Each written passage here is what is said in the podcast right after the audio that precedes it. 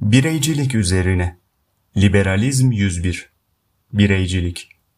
Liberalizmin birinci ilkesi kişiyi birey olarak ele alan, fikirlerine ve eylemlerine özgürlük veren ve onu toplum ve devletin asıl amacı olarak kabul eden bireyciliktir.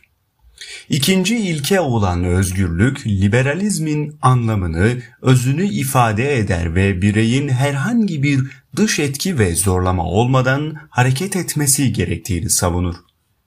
Üçüncü ilke doğal düzen, kendiliğinden düzen ve piyasa ekonomisidir.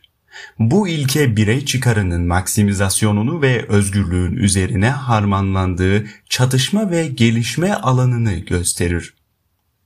Dördüncü ilke olan liberal devlet ilkesi, liberal demokrasi ve sınırlı devlet esasına dayanır. Bu ilke liberalizmin üzerine kurulduğu ve işlediği politik düzeni gösterir. Devletin amacının özgürlüğü güvence altına almak olduğunu, devletin kaynağının ve meşrutiyetinin toplum sözleşmesinde aranması gerektiğini, iktidarın bireysel kabulü amaçlamak zorunda olduğunu belirten görüşleriyle liberal düşüncenin kuruluşuna katkıda bulunmuştur. David Hume, aklın bireysel fayda peşinde koştuğu, kendiliğinden düzenin en adil düzen olduğu ve devletin buna asla karışmaması gerektiği, faydacılık ve özgürlüğün insanın doğası olduğunu savunmuştur.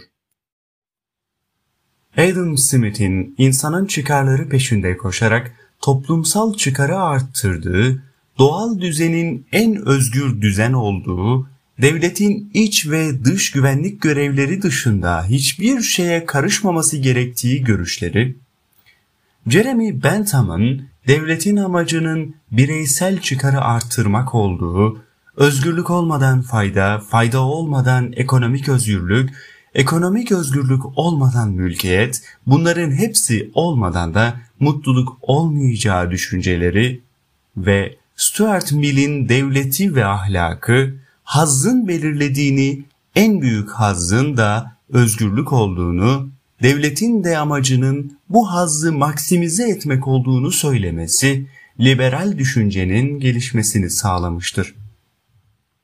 Kant, liberalizmin birey anlayışı konusunda en etkili açıklamayı yapmıştır.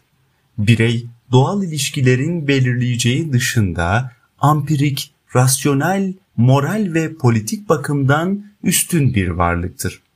İnsan kendi başına bir son, bir amaçtır. Asla bir araç değildir. İnsanın üstünlüğü onun akıl sahibi olmasından kaynaklanır. İnsan diğer şeyler gibi bir nesne olmadığından bir araç olarak düşünülemez. Bütün düşüncelerin ve eylemlerin bireyin araç değil amaç olmasından doğması gerekir.